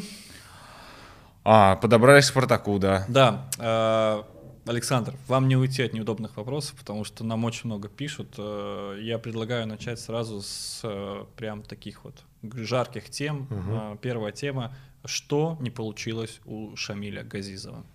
Мне кажется, просто не сработались с акционерами команды. Так просто? Да, такое бывает. А если бы Если бы Шамиль Газизов сработал с акционерами команды, а, он бы смог дать результат в «Спартаке»? Ну, По своим деловым и личностным качествам. я думаю, что да. А почему вот э, скажите, вот почему вас ассоционируют, э, ассоци... ас- Ассоциирует. Господи, ты боже мой, ассоциируют э, с Шамилем как одно целое? И как на вас влияют эти разговоры? А, Мне очень льстит это, то, что я такой, как бы, был серый кардинал, да, там за спиной у Шамиль Камиловича. Но на самом деле это далеко не так.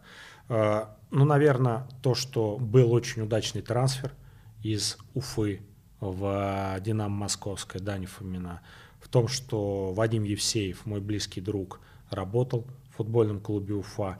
И хочешь не хочешь, там, а, я и до этого с Шамилем, ну, у нас были достаточно теплые отношения, человеческие, деловые, вот. Ну, и все вот эти факторы, которые я перечислил, они, в общем-то, наверное, и влияли на формирование такого мнения. Но это далеко не так. Э, Условно, сегодня в Уфе в основном составе моих клиентов играет два человека.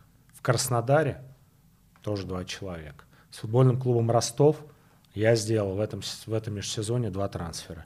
Тугарев из Локомотива в Ростов и Чернов из, Ростов, Краснодар. да, из Ростова в Краснодар. В Динамо Московское также было два трансфера. Ну, понимаете, да? Да. Здесь, здесь... Ну э, а почему могут идти такие разговоры, как вам кажется? ну, я же сказал, потому что ищут взаимосвязь между работой Евсеева, между трансфером а, Фомина из Уфы в Динамо Московское. Я понял, хорошо. А вот история с э, Нариманом, да? Э, Я скажу так, вот э, Нариман давал интервью и говорит, что до назначения в «Спартак» э, Нариман Акавов, А, да? да, да, Понятно. до назначения в «Спартак» он э, не был знаком с Шамилем Газизовым. И, насколько я понимаю, это ваша креатура, правильно? А Вы, вы как-то советовали? э, Немного не так. А, Нариман Акавов а, в кругах скаутов или селекционеров а, футболь, футбольных клубов премьер-лиги фигура, нельзя сказать, там знаменитая, да, был на тот момент, когда приходил Спартак, но его знали. У него были а, у него было сотрудничество с Леонидом Викторовичем Слуцким, у него были а, какие-то а, коллаборации с футбольным клубом Краснодар.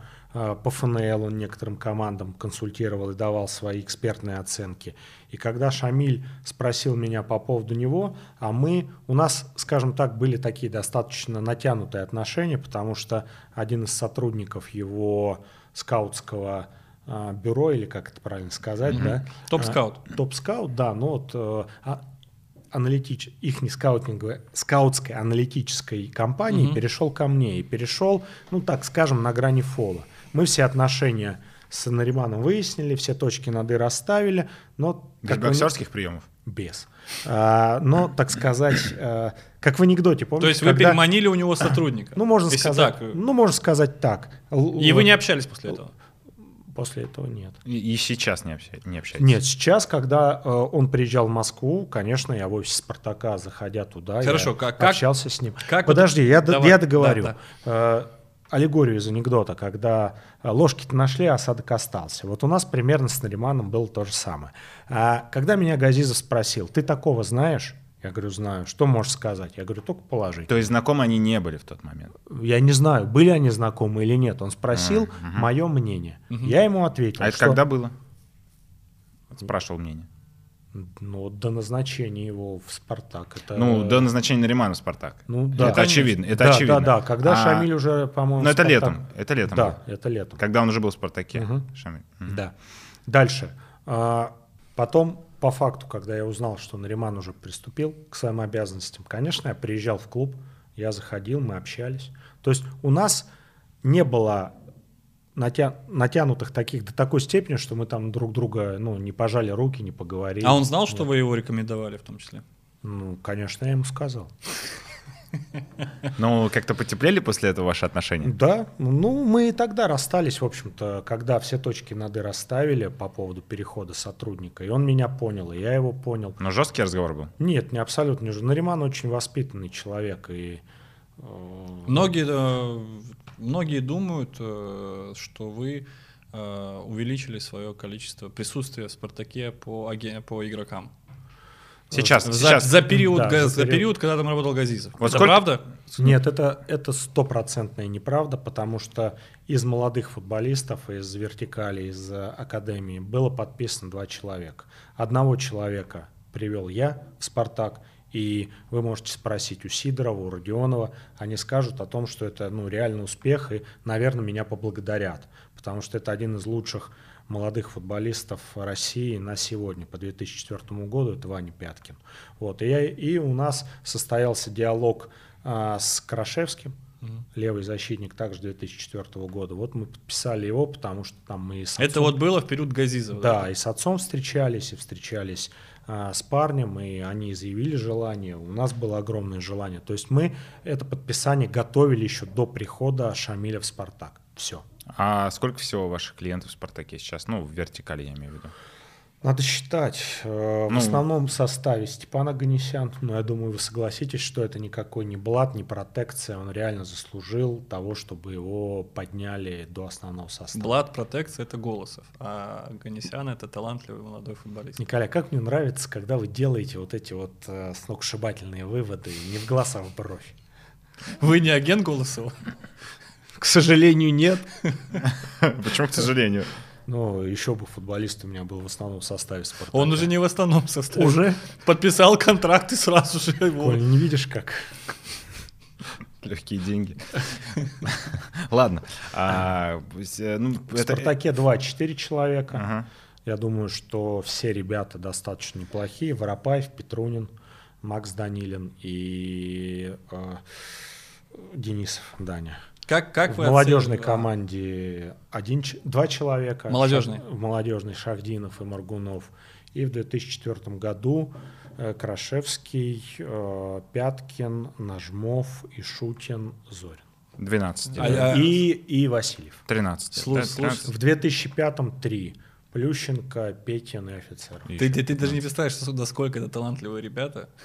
Я тебе хочу сказать, что через пару лет, если эти па- пацаны продолжат развиваться так, как они развиваются, то э, Александр будет, э, скажем так, Александр будет прилетать на подкасты на вертолете. но не почему в вертолете? Нет, парни, Нет. мы будем вместе писать на моем вертолете ваш подкаст, или у вас уже будет свой канал Ага. спартаковский, и мы будем на вертолете писать ваш канал. Но Супер. я думаю, что не, ну кро- кроме шуток, если серьезно э, смотреть на вещи, я знаю перспективы этих ребят, ну как бы которых сейчас назвал Александр. Для меня некоторые фамилии стали сюрпризом. Я могу только Например? поздравить. Например, Зорин. с Зорином мы достаточно давно работаем, уже второй год пошел. Ну я не знаю. Да. Хорошо. А, э, Ну это тала- очень талантливый. Супер. Ну, я, Все, я все могу ребята- только поздравить. Все ребята мной перечислены, это очень хорошие пацаны и топовые футболисты. Дай бог, чтобы они доросли до Ты- ты- основного Ты состава. представляешь, э, потом вот э, какой-нибудь гендиректор в «Спартаке» будет работать тогда, когда подрастет поколение талантливых игроков, которых подписал Александр, да, и будет говорить, это, это Маньякова человек. А, а, а, Общались вот несколько дней подряд с Дмитрием Львовичем Поповым. Я ему задавал вопрос. Я говорю, Львович, со мной были хоть какие-то проблемы с подписанием воспитанников московского «Спартака»? Он говорит, никогда никаких. Это действительно так. Вот, кстати, давайте перейдем к Дмитрию Львовичу Попову. А, И а, такой вопрос. А, Сейчас появляется много информации, что Дмитрий Львович настаивает на кандидатуре нового главного тренера «Спартак». Это Кики Сетьен. М, Как вы оцените э, вот, возможный, скажем так, э, приезд этого специалиста? и какой тренер Спартаку нужен? Мне очень сложно судить, какой тренер «Спартаку» нужен, потому что, ну, Доменика Тедеско работает. И мне кажется, «Спартаку» вот вся вот эта ажиотация, которая вокруг сейчас происходит, она не идет на пользу. Потому что при, скажем так, живом тренере, да, обсуждать там его преемника или э, условно тот, который сейчас придет на его место, это неправильно. Я не хочу этого делать. Я желаю московскому «Спартаку» только благополучия, удачи и побед. Ну, потому ты- что сильный «Спартак» нужен для индустрии. Ну, ну, ну просто э, так я понимаю, что у ТДСК позиция конформная, то есть он а, может работать, а может не работать, и он а, будет в равной, в равной степени от этого счастлив. Ну, я, я там не говорю, там, что это там прям будет равная степень, но он готов и на этот, и на другой вариант, потому что он, с одной стороны, очень соскучился по семье, а с другой стороны, он а, очень уважительно относится к акционерам клуба и готов доработать свой контракт до конца. Вот, поэтому... э, Я всегда в этой ситуации э, сужу следующим образом. Вот поставь тебя на место Доменика. Вот как бы ты себя вел? Эмоции у людей примерно одни и те же. Примерно. Ну, я видел, как Просто- он себя вел в матче с «Зенитом», когда матч с «Зенитом» был. Вы смотрели? игру Да, смотрел, конечно. Он, он вообще был без эмоций. Как, кстати, вам игра? Безобразно. Меня потом хейтили, когда я разместил в Твиттере. Я очень редко пишу в Твиттер. Я написал, почему Доменика не выпустил молодых ребят. Ну, вот прислали этот Да, скрин. и говорят там Маслов, Максименко.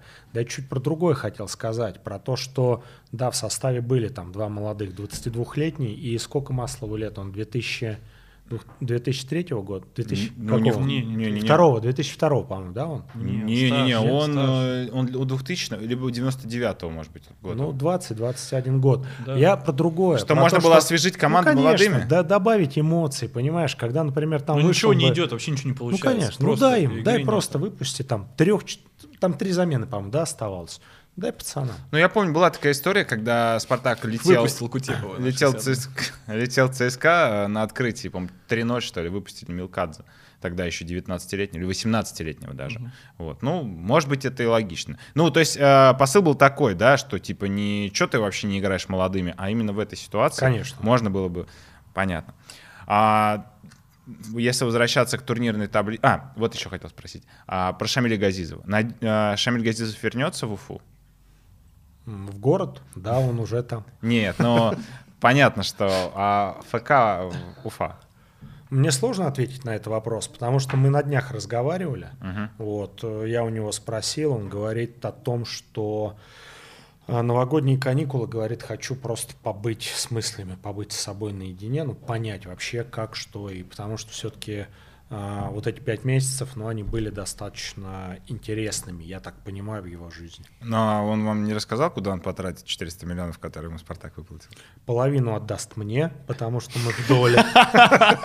Какой ты ответ ожидал просто? Макс, я не знаю. Ну, это шутка же, ну, что в конце концов. И Александр прекрасно на нее среагировал. Как, давайте поговорим э, про... Коротко, да, у нас Не-не, ну Спартак какое место займет?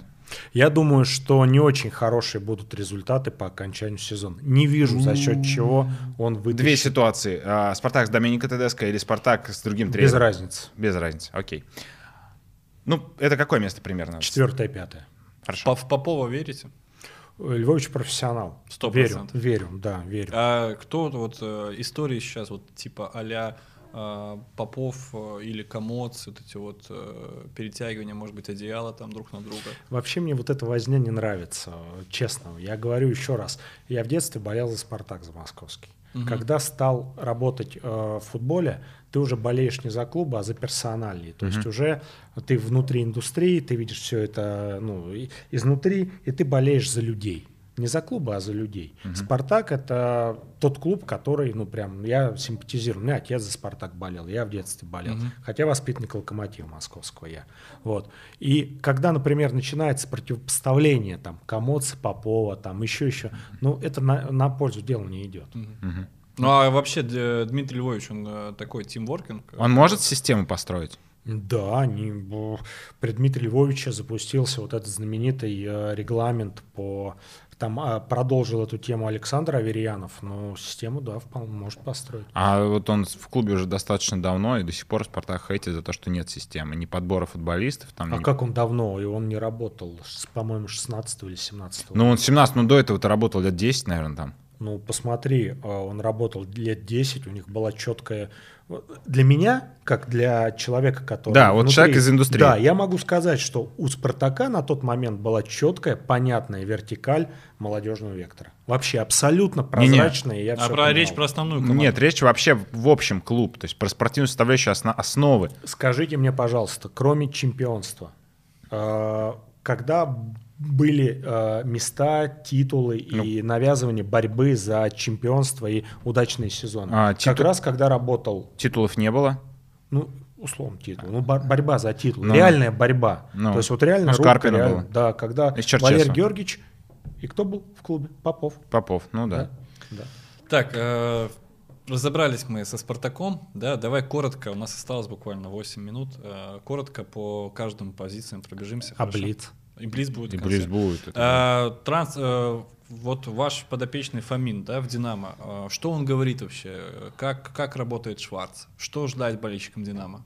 Даня очень на эмоции такой скупой парень, он ну, не поддается им, там слюной не брызжет, не рассказывает там в картинках, как что происходит. Он говорит о том, что а, главное отличие от тех специалистов российских, с которыми он работал, это индивидуальный, а, а, индивидуальные тактические беседы. То есть каждому говорит наедине, да? С Шварц? каждым Каждому наедине, объясняет. да, нарезка, садись, смотри. Нравится И- фильм это? Да. Главный посыл Шварца – ты будешь прибавлять в этих компонентах, и команда будет становиться из-за этого сильнее. Ну, это инсайт хороший. Да, Это это- никто- про это никто ничего не говорит. Супер, супер, да. А, Динамо, какие перспективы у Динамо? Радужные. Я вижу, Все радужные да, я вижу, я вижу, что Динамо идет правильным путем. Ну, место в тройке. Я думаю, на этот сезон навряд ли. Э, Я думаю, что будет Зенит, э, ЦСКА, Краснодар. О, Краснодар поднимется. Да. Ну, А, 5 очков до тройки Краснодару вполне. И вполне. я думаю, что тройка будет выглядеть так, в какой конфигурации посмотрим по окончанию сезона. Но вот это три главных а, претендента на победу и в чемпионате, и в борьбу за первое, второе, третье место. Вот про Краснодар. А, правильно поступили, что Мусаева не уволили? Правильно Галицкий поступил, что Ус- Мусаева оставил на своем посту? М, Да, правильно, потому что вернусь, аномальный год. Никто с этим, с таким с такими проблемами никогда не сталкивался. Ну и- Посмотрите, у Краснодара выкашивало вообще, я говорю, просто только состав там собрались все лучшие. Хренак заболели. Молодежь подтянули, дали играть. Играть на два фронта очень сложно. Давление, Еврокубки, чемпионат, борьба за высокие места, потому что Краснодар амбициозный клуб. Ну, все это должны, как, как сказать, должна быть э, подпора, под- ну, некая опора, да, которая, ну, ее не было. Но они поменяли другого физрука сейчас. А, другого специалиста по подготовке. Да. А Краснодару на- нужно купить хотя бы одного центрального защитника и продать Каю, к примеру. Я думаю, что центральный защитник топовый не помешал бы. Мгм. А, но у них слоты все заполнены, поэтому придется продавать одного легионера. Кого бы вы продали? Ну, все зависит от предложения. Я бы продал любого, если придут хорошие деньги. Предложение на хорошие деньги. хорошо. Тра- на, тра- на трансфер. Ну, Со- Сочи, Федотова э, идет сейчас на четвертом месте. Это аномалия. Нет, это заслуженный успех, потому что, во-первых, тренер очень сильный, во-вторых, посмотрите на их состав. Состав хороший. Мгм. Ну, они закончат. Я думаю, четвертый и пятый. Ого, Со так Спартаком высоко? будут. Да. То есть они не будут падать. Нет, они не рухнут. М, ну, У них есть, на мой взгляд, есть задел, а, за счет чего они доедут до таких высоких для себя мест. Суде- Судейская помощь? Нет, я, мы, мы Кокорин вернется? мы, кстати, как один из вариантов. Ну все, ты понял? Вот лови инсайт.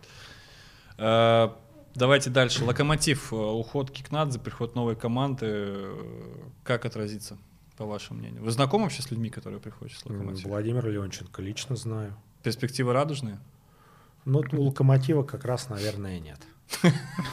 Ну, на этот сезон. На этот сезон нет. Николича ост- оставят, как думаете? Я бы на месте руководителей Локомотива сделал бы следующий шаг. Я бы пригласил Вадима Евсеева на позицию главного тренера. Для чего это надо? Я не говорю, что он мой друг.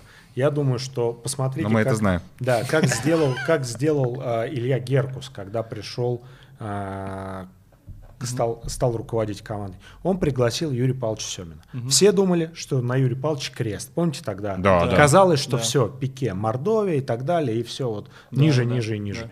Выиграли кубок два раза, стали чемпионами страны. Подожди, Семин с Геркусом друзья были, что ли? Они, по-моему, Они тоже... не были друзьями. Нет, Они это- никогда не были друзьями, они был- воевали. Они это воевали. был же. хороший менеджерский правильный шаг. А. То же самое я призываю сейчас сделать руководителей московского локомотива. Все услышали, все? А, Я И я думаю, думаю, что болельщики Локомотива восприняли бы это, по крайней мере, положительно, да, и с другой стороны, ну, зная Вадика, это даст определенный импульс в развитии клуба и в той ситуации, в которой они оказались. Согласитесь, сейчас Локомотив похож на сдутый шарик. Да, да. Как российский футбол. Ну, шарики, сдутый шарик. Да, Евсеев умеет работать в такой ситуации, он это доказал не раз и в Амкаре, когда команда была по большому счету уже обречена якобы. Помните, в феврале крутится Курску? Был такой, да. Ку- крутится Курску, Гаджи Муслимович подает в отставку, назначают Евсеева, команда задышала. В Уфе, когда думали, что Уфа вылетает, назначают его в переходных матчах. Пусть безобразный был футбол, но команда осталась. И прошлый сезон, ну, я считаю, что они просто выпрыгнули из штанов выше головы, заняв там девятое место. И до недавнего, прям до последнего практически тура они претендовали на шестое. То, что сейчас не получилось, у меня есть своя теория, но это в Ну, следующем трансферов. подкасте. В следующем Не подкасте хватило трансферов, про- да, коротко. Не хватило трансферов, аномальный сезон, болели и так далее. Там, ух- уход Газизова. На Газизове очень многое в Уфе было. Ну, это понятно. заточено. Так, ну что, Блиц? Ростов, давай еще. И Блиц. Ну, ну, три минуты осталось. Ну, Две. Ну, прям вот. Да, две минуты осталось. Хорошо, Блиц, да. давай, ладно. Все, Ростов забудем, Карпина не не будем спрашивать. Валерий Георгиевич, это... Я очень его люблю и уважаю. Очень достойный человек. Давай, Супер. начинаем Блиц. Э, Карпин топ. Топ. Кариока топ. Николя, да. Ну зачем ты вот второй, второй раз подряд? Талалаев или Евсеев? Здесь э, отвечу, как, как у Дудя. Э, не коротко, но отвечу. Вадим мой близкий друг, соответственно, я скажу, что Евсеев. Но Талалаев – это тренер, который прогрессирует. И я думаю, что через год, через два это тренер топ-клуба. А, э, Следующий сезон РПЛ будет ростом лиги? Или это все так же будет стагнация? Надеюсь, что ростом. Оцените трансферную кампанию Краснодара от 1 до 5, где 5 это хорошо, 1 плохо за прошедший год и подготовку к Лиге Чемпионов. Три с половиной, четыре. Чего не хватило? Знаете, мне, мне кажется, не хватило вот как раз э, а- отбросить эмоции и подойти более прагматично к комплектованию команды. Галицкий или Фидон? Миллер. Миллер? Вот это, вот это ответ. Это неожиданно было. Спартак или ЦСКА? Спартак. Это, ты, это, ты, это, ты понял? это хороший ответ. Ну, я в детстве болел, и, ну, зачем? Я очень уважительно отношусь к ЦСКА, но если в детстве болел за московский Спартак, ну, из песни слов не выкинешь. Хорошо. А, Пряткин, это хорошо для РПЛ? Ну, мне сложно судить э, Сергея Геннадьевича, потому что у меня очень теплые отношения к нему как э, к человеку. Я не буду давать комментариев, потому что, ну, наверное, с моей стороны это будет неправильно. Хорошо. Нариман э, вернется в РПЛ? Я думаю, что да. Казизов может работать где-то, кроме Уфы? Может. Евсеев или Мауриньо? Евсеев.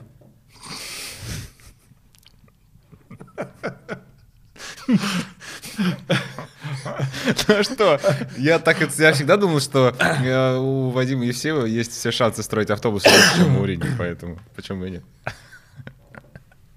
Сейчас одни ребята приезжали к нему, снимали, э, там у них свой телеграм, не телеграм, а YouTube канал, Ага. и как раз одна из фенчик была, это Вадим парковал автобус.